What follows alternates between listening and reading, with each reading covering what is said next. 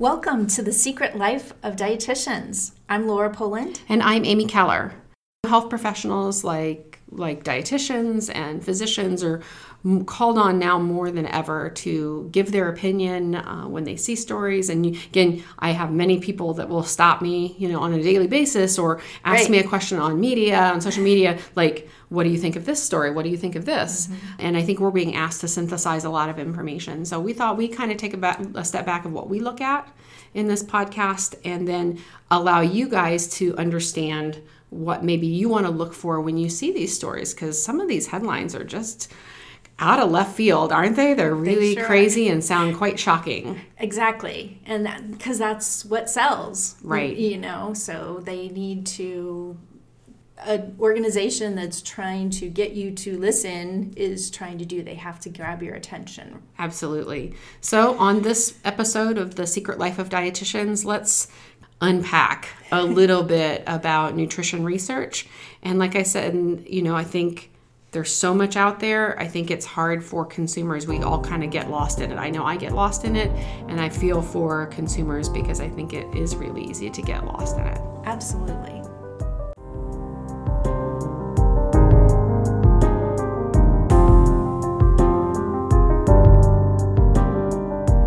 We thought we'd kind of take a step back this week. Yeah.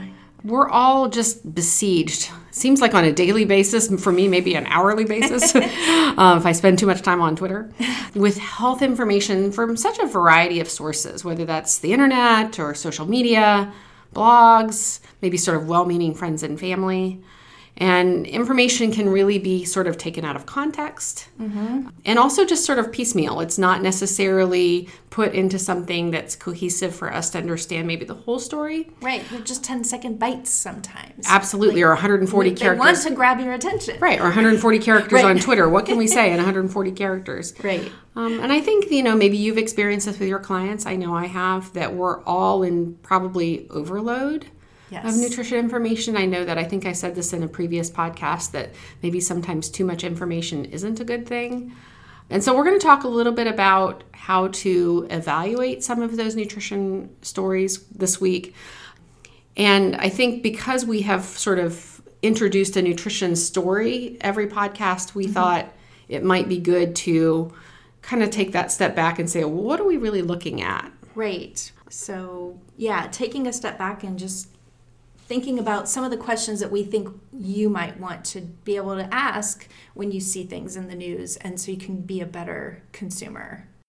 In my background, I used to work in long term care, and I would work with a lot of people who you know are an older generation and one of the frustrations was that at that point they had a very limited intake of what they would eat because they'd heard so many things over hmm. the years. You know what really? I mean? Really? So, yeah, so that always bothered me. And I, I always was very concerned about that because if you think about it, as we age, you know, one, one tidbit you hear here and there oh, don't eat after 6 mm-hmm. Oh, don't eat eggs. Don't eat this. Don't mm-hmm. eat that. And think about when you're 90 years old, you're afraid to eat anything. And I always felt so bad for them. Mm. So, I wanted to just take a step back today and talk about what I feel like people need to ask when they're faced with headlines in the news.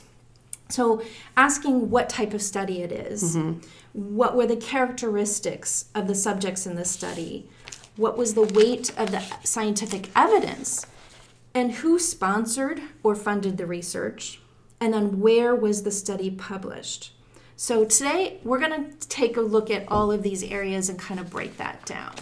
So let's talk about that first question that you asked. What type of study was it? Because there are really good studies and maybe not so good studies. We're going to go through, you know, uh, the kind of the the weight of evidence from kind of the weakest weight of evidence to the strongest in, in a little bit. But let's talk about the different kinds of experiments. Okay, yeah. So, some different research definitions. Let's just start with a blind experiment. You might hear that an experiment is considered a blind experiment. And this is a study in which the subjects they don't know what treatment they are receiving in this study. It's important because this can help you avoid that placebo effect that can happen in studies where maybe they think, okay, I'm getting treatment, so I'm going to get better or I'm going to do this or because I'm getting the treatment. But if it's a blind study, they don't know whether they're in that placebo group or the re- the control group.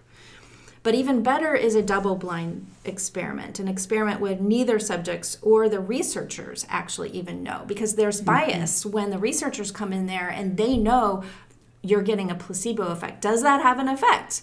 And so they've mm-hmm. gone to double blind experiment helps avoid that introduction of potential bias from the people who are running the experiment.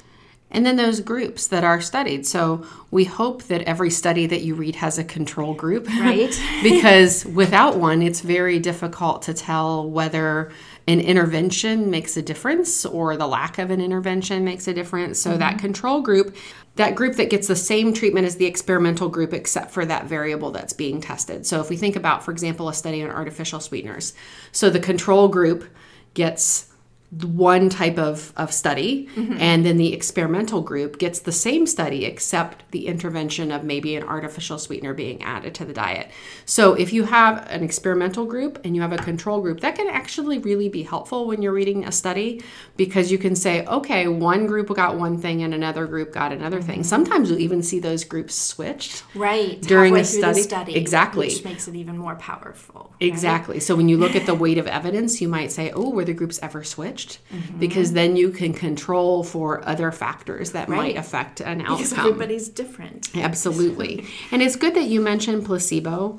Um, and I think that's important because again, sometimes people, when they believe they're getting an intervention, can behave as if they're getting an intervention, mm-hmm. even if they're not getting anything. Right. So that placebo effect, and if you think about that placebo, and you maybe have heard that term before, that sort of sugar pill, right. if they're testing a drug, right. you know, if you know you're being tested to lower your blood sugar or control headaches, then all of a sudden you feel like, oh, I'm not having as many headaches. Exactly, so this is working. There was a study done several years ago on um, diet soda and migraines, mm-hmm. and the thing that was super interesting about those results is that they found that the people that were getting the placebo were more likely to get a migraine than the people who were actually getting the artificial sweetener.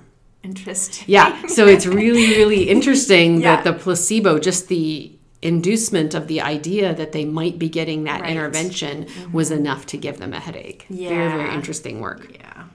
And then we have peer reviewed manuscripts. So this is a research paper that is completed. Mm-hmm. So once it's completed, though, it's not published until it's been reviewed by people of their peers. Right. So they've taken a look at the study and often they may even go back and redo parts of the study and make it better and make it stronger. Mm-hmm. So peer reviewed uh, research is something that I always give a lot more credibility mm-hmm. to. Right?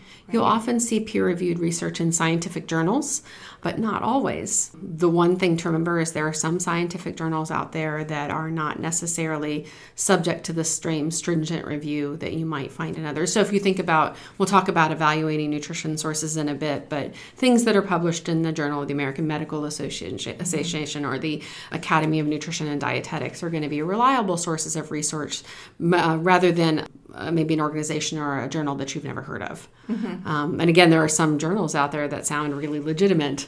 Right. Right. That can sometimes but, even be a little bit on the tricky side. Right. Um, I've been through peer review with a couple of articles, and it is no fun because it is it is one of those things that you get these comments back, and it can be an extremely stressful experience. Yeah. Um, because you personal. right because they're sort of kind of zeroing on your work and right. telling you it's like going through you know with the red pen of what you've done mm-hmm. wrong or what you could do better. Right. And it's it's a very stressful experience, but it's so important yeah. to the work that somebody else look at this and say this is where this is weak this is where that you could have improved. Right. and, and this you know is really strong. right or this shouldn't be published until this issue is fixed. Right right. And i think that's super super important. Yep. So let's talk a little bit about research design so we're going to start with kind of the weakest. Yeah. And we're going to hopefully move ourselves right up to the strongest. So let's start with that case study. and I always make my interns do a case study. So they pick one particular patient and they, mm-hmm. you know, research everything about that patient and they present it to the other dietitians. Similar to that in research um, with case studies because it's on one person or one group of individuals in a clinical setting. And it's really interesting for formulating a research question, but it's not necessarily helpful because you can't generalize it to the rest of the population. Right. So if you're looking at one person or maybe a small group of people, again, very interesting right. and maybe worth further study, but not necessarily something where you can say, well, the rest of the people in the United States should follow this because this affected one person in this way.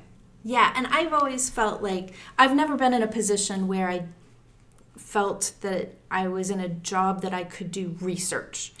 But right. I do work with patients and individuals, and I'm sometimes fascinated when something that one thing that we talk about with one patient, I end up talking about with multiple patients. Mm-hmm. And when I see effects happening in multiple pe- people, it's like, hmm, I really wish they do studies on this. Right. And that's where I wish you know maybe i know i need to jump in more maybe do some studies but take that to the next that's a good starting point absolutely and so then we go from case studies to case control studies so we have untreated subjects you know matched and variable so you know like age or weight, maybe ethnic background or activity level, and then they compare them simultaneously with those intervention subjects. So these are the people that are getting the treatment in the particular study to evaluate the effect mm-hmm. of the mm-hmm. treatment. And again, this is kind of one weight up Right. Um, but it again doesn't necessarily establish cause and effect. All it does is match up those groups. So again, you maybe don't have then the other factors of oh, one group of people was much older than the other group of people, and again, you're not necessarily you know kind of comparing apples to apples. You want to be able to do that in studies. Okay. And next we've got cross sectional studies. Now these are which studies that kind of are looking at the outcomes that are observed kind of within a population simultaneously. And it's only at one point in time, usually. It's ways to identify possible disease and stimulate further research, again, like the case mm-hmm. studies. But it's just kind of looking at okay, we've it's kind of like that we might be seeing a relationship here. Mm-hmm. So there's a cause and we're looking at hey that correlates to this mm-hmm. and so right? You can't necessarily establish cause and effect with those, right, cor- those exactly. cross-sectional studies. Again it's a great place for jumping off and saying okay we might need to study this in a much more controlled environment correct. to make sure there's nothing else that could be causing right. this particular thing. And you know if uh, i've seen different correlational and cross-sectional studies where again you might see something that looks like it shouldn't be related and maybe again it could be a case where something else is affecting it mm-hmm. and so again super helpful in formulating future research questions but and this is a and this is a problem because many studies that you see that are published in the media are from these association type right. of studies. They're not helpful in terms of looking at cause and effect. Right. But they get published the kind of like their gospel right. truth. Exactly. So yeah. we also have another level to that where it's epidemiological study. So this is um, studies of population, for example, in nutrition, looking at dietary habits and disease incident, incidents and they're but they're observational again in nature and they don't cause don't really prove any cause and effect like you said it's just that first step i think one of my biggest case controlled or i'm sorry cross sectional epidemiological study examples is that i always bring up is heart disease and mm-hmm. dietary cholesterol right mm-hmm. that one they've never proven that a high cholesterol diet is causing heart disease. Right. They've never figured out what it is, but we see this relationship, mm-hmm. right, in a population with it. Right. So. Is there something else, though, in that population that could be right. leading to heart disease mm-hmm. um, that is not necessarily controlled for in that study? Yeah. Laboratory studies are very tightly controlled. So, this is kind of the opposite of mm-hmm. a cross sectional or epidemiological study. So, things are really tightly controlled to the point where they might be too tightly controlled. They're not necessarily realistic to people. right, right, exactly. So, for example, you'll see a lot of research that's done on animals, and I see lots and lots of nutrition studies that are published in the media And when you actually read the story, or maybe even go back and read the study, oh, this study was done on rats. this study was done on mice, and not really that helpful. Um, in fact, the a lot of interventions that we study that are effective in animals don't necessarily translate to humans in vitro studies, so these are things that are done in a test tube, Right. are even maybe less particularly helpful to generalizing to human beings because there's so much else going on in our body that could affect an intervention that Mm-hmm. you can't really replicate in a lab. Um, but again, it's a good jumping off It's a good place to start. It gives us ideas. Ex- Exactly. Then we get into this kind of the strongest research, these randomized clinical trials. These are considered sort of the gold standard of research um, as they are implemented sort of to kind of figure out what exactly is that cause and effect relationship. And this is sort of the last step sometimes in confirming that effect of a treatment after other soci- studies have shown the association or the correlation. But this is kind of the last step where we might say, okay, now we think we know what might be going on, but let's go ahead and confirm that in a randomized control trial. So there again, remember, there's one group getting in, Right, you know, nothing, control and then there's that second group getting the intervention. Hopefully, nobody knows whether they're getting the Right. intervention. Hopefully, the, the researchers don't even know. Right. Double get- blind. double blinding, super, super important, and it's the strongest evidence of uh, that we can put together. And then coming up with that hopefully cause and effect relationship that's really, really strongly established. And finally, we have meta analysis. And this is really not a study per se, but it just is looking at the scientific literature that's out there and summarizing and taking all of the valid studies that were done and saying that were regarding a specific topic and saying how strong is this evidence. And uh, meta analysis is the ultimate way that we can really determine what we want to be pursuing in Right. terms of what's the truth that's out there. Right. What's the kind of the weight of the evidence? Because weight of the evidence, if you yeah. think about that meta-analysis, you could be working with several studies. You could be looking at, you know, maybe you know 50 different studies on a particular topic Mm-hmm. and some of them involve people who are very young or very old or people who are you know maybe of different ethnic backgrounds but we kind of synthesize them all together Mm-hmm. and kind of draw conclusions of you know here's what we think when we look at all of these studies sort of put together and again this can really be the kind of the strongest research that we have like you said though it's not really a study it's sort of somebody who sits down and synthesizes a whole bunch of studies Right. put together and that, that can really help answer some of these big research questions that we see Right.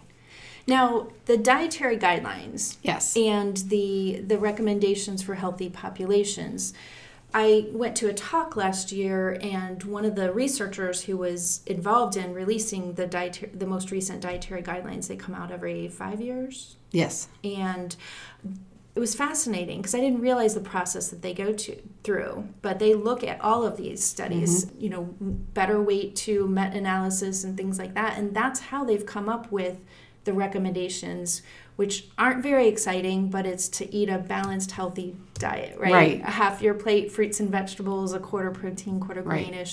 and some dairy, right? I think there's a sort of a conspiracy theory, maybe with the dietary guideline, that somehow these are, you know, bought and paid for by industry, and Right. and really, like you said, they're not always that exciting. These recommendations, you might say, well, it's really obvious that I'm supposed to eat a balanced diet. Right. Well, right. That's what the research studies show that Mm-hmm. that is the most effective thing that we can do. There's nothing necessarily that's going to knock your socks off when you read the dietary guidelines. But that's because you have to look at all of the research put together. And I, re- I can't even really imagine serving on the dietary guidelines because Oh, the amount of stuff you would have to read and put together, it's just insane. It's just He- he- insane. yeah, it was amazing to Yeah. hear what they had gone through and how they dwindled dwindled it down to look at the things that we were just discussing and and to give more weight to those studies that were more credible and more um, scientific. So So let's move on to kind of evaluating the sources of the information. And um, you're going to describe a little bit about how we can evaluate that. But I think the one thing to remember is that maybe not all sources are created equal. Correct, correct. So, yeah, let's talk about evaluating the resources of the information you're getting. One of the things we want to know is who sponsored or who funded the research. Mm-hmm. And most scientific journals, I know the academy, you have to disclose you have disclosures at the beginning of every research too that mm-hmm. says I have this association with this company or something mm-hmm. like that. So you want to look for those and if they're disclosed that's a good thing. But some people unfairly discount that research if you know a company has a funded interest. And that's fine but i think it goes back to looking at the things we just went through. What mm-hmm. kind of research was it? Because if it was a strong you know randomized clinical trial there was a good amount of test subjects and then it's something that maybe we shouldn't it, it's okay to to go along with that research you know? Mm-hmm. and i think some people just discount it I automatically, think, right? Well, I think industry funded research deserves the same critical eye that any other research does. And again, I, like you said, true. just because it's funded by somebody doesn't necessarily make it like I said, bought and paid for. Right. Um, yeah. Although it can feel like that, it can it feel can. like we can't trust I, always, I feel I just get for, more skeptical when I do read that. Right. if this was funded by the, you know, American Beverage Association yes. or something that is talking about a particular drink, mm-hmm. that you might think, oh gosh, you know, maybe they have a vested interest in this being the, the results being the way they are. Right. And so then you have to go back and look at the study and say, did they, like you said, did they have a good, strong study design? yes or no right. and maybe they drew conclusions that were in their best interest or you know maybe they were very very rigorous. Mm-hmm. uh, and again they are subject to the same peer review that the rest of us are right. which is good news um, right. that they still have to go through that same process that we do. Right.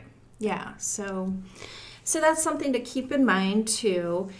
And then what about you know studies that you're finding on the internet or articles in popular press? So, this is where we get into trying to separate fact and fiction. And I think this is something that we all, there are some 10 red flags. The, the Food and Nutrition Science Alliance is a partnership of nationally recognized incredible health organizations. And they have kind of come up with these 10 red flags things that you can do to help determine if it's junk science or if it's something more credible. Number one is does something recommend a, or promise a quick fix? right? Absolutely. Um, so if something's saying that you can tomorrow wake up healthy or whatever, that's something to be concerned about. Claims that, again, sound too good to be true, right? Right. My favorite one of this is uh, you see a lot that you can lose a pound a day. Mm-hmm. You can mm-hmm. lose 35 pounds by the end of the month on this diet, right? Mm-hmm. Or something like that. If it sounds like claims that are sound too good to be true, probably are. Simple conclusions that are drawn from a very complex study Right. So you might see that, um, and you you think about like a, a large research study on a particular topic, and they come up with one very simple, simple, single conclusion. Well, that is usually not the case because there might be other variables that could have affected right. the outcome. So if it looks again very simple or like a very clean answer, I will say most research is not that cut and dry. Right there are going to be many things and you'll you'll see that in news stories. You'll even see that you know further study is warranted or these were the limitations in the study right. that may not be discussed in a news story. Right that's not going to make it to the media because like no. i said they have to get in get out they want to catch your attention absolutely. get, get the story out and they don't go into those types of things. Recommendations being made based on a single study right? Instead right. of the body of evidence that's out there, right. especially if it's going against everything else that's out there. So I, I kind of describe this to patients as like a, a balance scale. So you remember mm-hmm. those old balance scales from like high school chemistry, where you have one thing on one side and one mm-hmm. thing on the other. And when we talk about a single study. It's one of the reasons that sometimes you see these shocking headlines, but then you go to your dietitian or you go to your doctor and they're continuing to recommend what they always did. Right. And you say, well, why didn't you change? I saw this study and why haven't you changed what you're doing? Because I just saw this thing on TV that I'm supposed to tell you about. Um, that you think about if it's, you know, 40 studies on one side of the balance scale and two studies on the other side of the balance scale, that you might find that you, that scale doesn't really change very much Right. that the evidence is not heavy enough on the other side to change that scale. Right. And so again, you might end up though with one study that sort of discounts all of the other other- 40 studies, yeah. but that's com- certainly the exception. That is not the rule. Right. So what we say, you know, is again, it might just be one single study does not Right. typically change practice. No. And so you might see something that might alarm you, Yeah. but when I talk about it, I'm not quite as alarmed because, well, that's nice, but that might be a study that develop, you know, maybe deserves further work. Mm-hmm. But it's not necessarily something that I'm going to change my practice because of one particular Right. study. So if you see that single study kind of aha moment, Right. realize that most nutrition or health or health professionals are probably not changing their practice. Right, right. Until they get more evidence on the other side of the scale. Right. I think about myself in ex- in science class, you know, and I'm the one person that turned out something that was green and everybody else's was blue. right? Exactly. oh, that's a great way to think about it. Yeah. and I was like, okay, I you know, I just messed up one ingredient or I did something maybe, you know, or I don't know, maybe I'm just unique that way. Right. Right. it doesn't change the you know outcome that we should be expecting. Dramatic statements that are refuted by reputable scientific organizations. So, if we can get to that point where Right. Well, if we think about again what is considered reputable, and Yeah. again, there are a lot of organizations out there that sound really legitimate, but maybe uh-huh. are not. yeah, So, if we think about maybe some credible nutrition resources, so the Academy of Nutrition and mm-hmm. Dietetics is a good place to start. We'll put this in maybe on our websites and maybe Yep. a kind of a list of you know good organizations you might want to look at. You know, you might want to look at something coming from the American Medical Association or the American Heart Association mm-hmm. as considered legitimate good nutrition resources. And again, you might find that those dramatic conclusions and you know statements sound really shocking but mm-hmm. the american heart association might respond in a, a different way Yeah. and you might think oh goodness i wonder why they're responding in a different way well it could be Right. again that they're looking at the whole weight of the evidence Right. scientific advisors these are what people, people are you know this is their job Right. is to be able to look at the weight of that evidence and they might come up with a different conclusion correct. Let's see here. Dire warnings, danger from a single product. Right.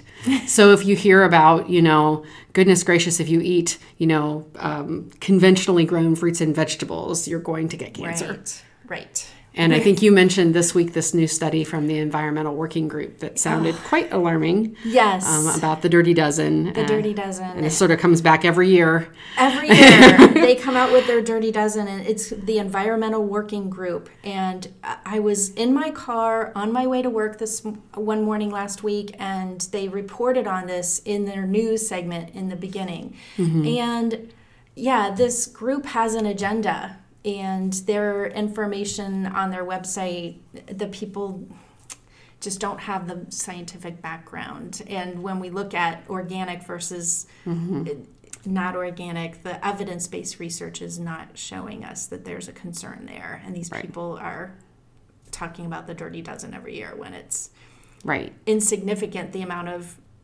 um you know, pesticide residue is what they're talking about, and If you are interested in how many pesticide residues are in your food, my favorite website, perhaps of all time, is safefruitsandveggies.com. We'll put this again in our on our website where you can actually put in, you know, whether you're a man, woman, child, teenager, you can also put in like the number of apples you would have to eat to get to an unsafe level. And I believe, for example, for a woman, I would have to eat 850 apples every day for my entire adult life right, every single day 850 apples over for my entire adult life to get to what would be considered an unsafe pesticide residue level point at which you might have health concerns. right Yeah, exactly. so, you know, it's the nature of a list. Right. Everything goes from most to least. Right, right. You know, so something again sounds like it might be highest on that dirty dozen Right. list, but that because that's because it's a list. Right. And that's how lists work. And I think kale was called out specifically this But year. But I thought kale was the best thing ever. Right. so now they're just harping on kale. Um, but if you use that website, a woman could eat eight. 18,615 servings of kale in a day, a child 7,746 in a day, and still not have health effects from the residues that are on that kale. right. So why are we having? Oh, I just the eye roll on my way to work when they were reporting on the dirty dozen. Well, and I think there are unintended effects sometimes to those Yeah. types of warnings because they actually tend to tend to research shows target low income consumers the most. Mm-hmm. So the people who are afraid to buy strawberries because they're maybe higher on the dirty dozen list, and so they say, well, if I can't buy organic, I'm just not going to buy any strawberries, and that's really unfortunate. It is. It That is. is really unfortunate. That and people don't, are right. It's, it's they're all safe. They're all safe they're no matter how safe. they're grown. And and more and more studies tell us that the more fruits and vegetables we include in our diet, the more we have a decreased risk of cancers. Right. So study after study is showing good evidence for that. Right. So, and then, you know, this also gets back to again, if they have a list of good and bad foods, that should always be a red flag. Absolutely. Um, and then if they're kind of trying to sell a product or manufacture something themselves, Right. That's always a red flag. this is a big thing in the dietary supplement world. Yes. When I worked with patients and I say, well, it's great you're reading that website, scroll to the bottom and see if they're trying to sell you a product Mm-hmm. that you you must have that you, you want to make, sure that there's not a vested interest on their part to sell you a particular you know perhaps a vitamin or mineral supplement or a particular herbal supplement that if it's for sale on their website it might be a red flag that that's not good science Yep. So we'll put that list on our website as well for you all.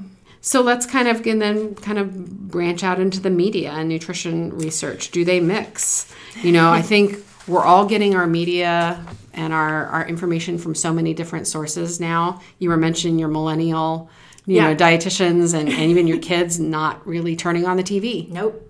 But if you look at sources of media is always TV's the highest, but I Right. think that's going to change. It is so absolutely going to change, in my Yes. opinion, because again, you know, you can get away without watching ads even now on TV, and Mm-hmm. you, you know, you can pass through those things. The other thing to remember is that research is often published; it's the results of a single study.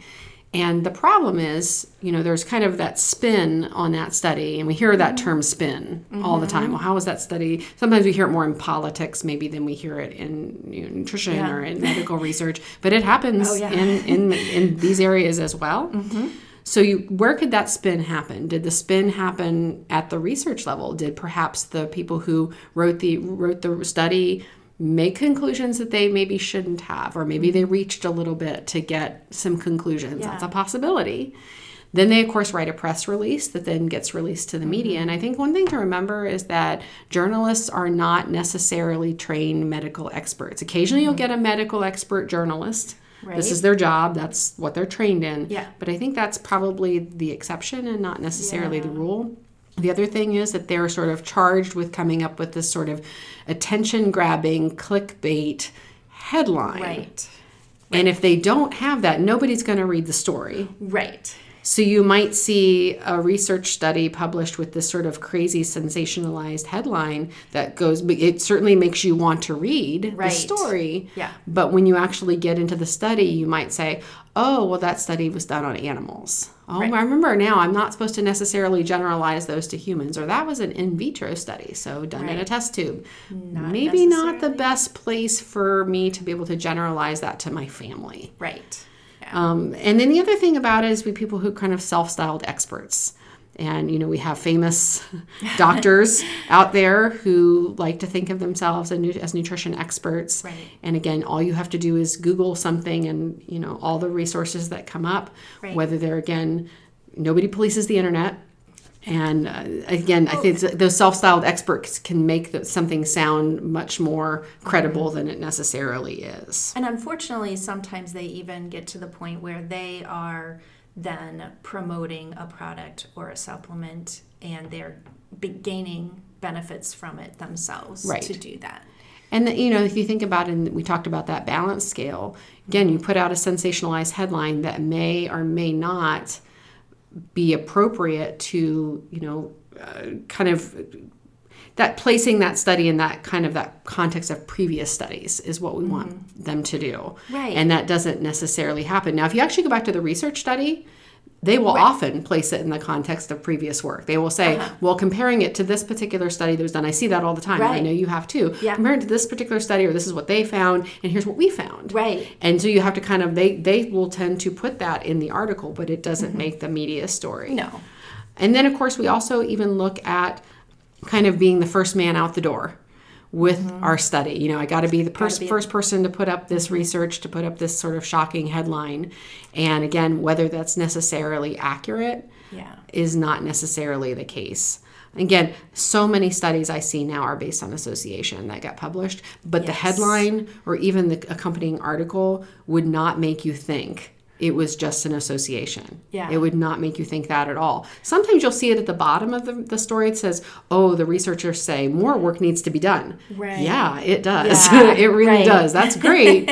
but, you know, that sometimes almost feels like a disclaimer Right. and not necessarily something that should be in the forefront of the Mm-hmm. article.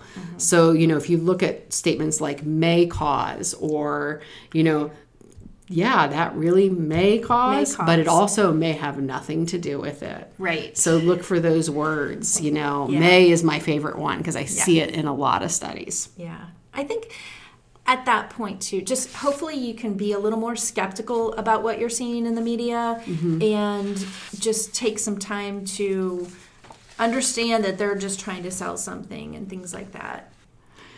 I think, you know, we could do an entire episode on social media Yeah. and and nutrition again many of us are getting information from multiple media platforms like you had said before that you know because we're all getting it from different information or different different areas we can feel like there might be strong uh, groups of people that have a louder voice and i think you had mentioned before we got started today about sometimes we think about that maybe kind of you know, that strange neighbor Yes. that we had Yes. so it's such a great example Yeah. So when you're, if you think about it in the past, you in your neighborhood, you always had that kind of strange neighbor, you know, that neighbor that you were like not so sure about. Everybody kind of was like not, sh- you know, they seemed off the wall, right? And now these days with social media, it seems that everyone can kind of gravitate we do we all tend to gravitate to the people that we want to be listening to Right. and we want to be paying attention to we tend to read what we agree with correct not just like in politics but in everything Right. And I think that's what's been bothering me the most is I kind of feel like some of these off the wall mm-hmm. weird neighbors of ours are a pretty loud voice to me. Mm-hmm. And I think I see that because I feel it from my patients who come in so confused. Mm-hmm. And so unsure of what to make of whatever. never read the comments. That's always my my oh. feeling. Oh. you know i was reading a blog the other day about a particular nutrition topic and then i started to read the comments. Yeah. and i thought oh my goodness we've gone down a rabbit hole here. And some of the things that were said if i was less educated about this particular topic it would have scared the crap out of me Right. it Mm-hmm. Really would have some of the stuff that was said Mm-hmm. and i thought my goodness you know if you have somebody who's maybe less savvy they Mm-hmm. could scare themselves out of eating anything they could be that 90 year old patient in the nursing home who refuses to eat anything, Anything. because Right. they've heard it's all all bad Right. And this is where I get a little uh, confused as a health professional, or, or not confused, but just not sure what to do. There's the saying of the nail that sticks up gets hammered down, Yes. right? Yep. And so if you feel like when I see things like that on social media that are not true, and I know the evidence isn't there to support what's going on, how much do I stand up? Because, yes, I'm going to get all those comments and I'm going to get hammered down. And Right. I feel like I'm not that type of person to stand. I'm really good talking to my one-on-one patients about Right. it and and giving them the advice and hopefully they can trust me and they understand my background Mhm. but um, yeah, just on social media, you're just going to get comments right. from everyone. And um, I, I can't sometimes take that. And I sometimes don't want to say anything when I really probably should. Right. Well, that's one thing when I work with young dietitians. I say, you know, when they if you disagree with somebody, it's okay to say you don't you want to say I disagree or you're wrong. Or, right. I think it's say tell me more about why you believe that. Right. Tell Engage me. I conversation. That's what I would like to do. Right. Yeah. Tell me more about why you believe that. Mm-hmm. Um, say maybe if you have to debunk a few myths, I think mm-hmm. that's okay. Yeah. But I mean, this happens a lot in my area of expertise, which is celiac disease and the gluten free diet. There are mm-hmm. so many myths surrounding mm-hmm. it that it's, you know, yeah, tell me more about why you believe that wheat is different than it was 50 yes. years ago. Yeah. Tell me more about because because you might have read that someplace mm-hmm. online. Mm-hmm. So then I'll kind of present what I have mm-hmm. read. And, mm-hmm. you know, I've also decided that it's very difficult to change people's minds mm-hmm. once they've made up their mind about a particular topic. Right. And vice versa. It's sometimes very difficult to change my mind. Correct. Um, Correct. Um, I know. When I feel like I've done enough enough research, and again, we tend to sort of go into that echo chamber we talk about do we talk right. to people who agree with us yeah um, right but that's that's something that's very difficult for the for the lay person but it's also mm-hmm. difficult for health professionals although i like to think that if i'm presented with strong evidence mm-hmm. i can mm-hmm. change my mind as well exactly me too I, absolutely I, I feel the same way uh, any other final thoughts, Amy? I think kind of practical applications for you know for the public. So we think about again, where did that study come from? Yep. Who's writing about it? When you sit down and you read a really sensational headline, just take a pause mm-hmm. before you kind of sort of you know, throw the newspaper into the air and think, oh right. oh my goodness, oh, no. like you know, oh no, we now hear exactly the egg study. Okay, eggs are bad for us again. Well, let's look about that again, that on that balance scale and that right. weight of that evidence, and then again, you know, if you need help kind of deciphering yes. nutrition information. Perhaps the internet is not your best resource, but again, connecting up with your healthcare professional, whether that's your physician or your other medical provider or maybe your registered dietitian, to kind of sift through, say, this is what I heard, yeah. you know, or, you know, send us an email saying, this is, this is what I heard right. about this particular topic. What do you think? Right. And then again, if you can approach it with an open mind, I think that's really, really helpful. And then I think finally, not focusing on anything that's isolated in terms of it's like a, a superfood or a, you know, I think the thing to remember is just like those test tubes where mm-hmm. studies are done, they can't replicate what the body does. Yeah. So while blueberries may be a really healthy food, uh-huh. we see this, we see lots of stories about blueberries. I yeah. saw one the other day about blueberries and Alzheimer's disease, I believe. Mm-hmm. You know, super interesting. Right. But there may be many other things in a diet for somebody who regularly eats blueberries right. that may be causing those effects that mm-hmm. maybe have nothing to do with the blueberries. Right. Or exponentially improve the effect of the who knows? Yes, but exactly, exactly. Not the sum of just one thing. Exactly. Thank you for listening to The Secret Life of Dietitians. You can find us on the internet at secretliferd.com. You can share your show ideas with us there if you have a particular topic you'd like us to cover. If you have any questions or comments about maybe today's episode, or if you have a particular question about a nutrition topic that you would like us to address, we'll be happy to do it there. And we'll catch you next time wherever you get your favorite podcast.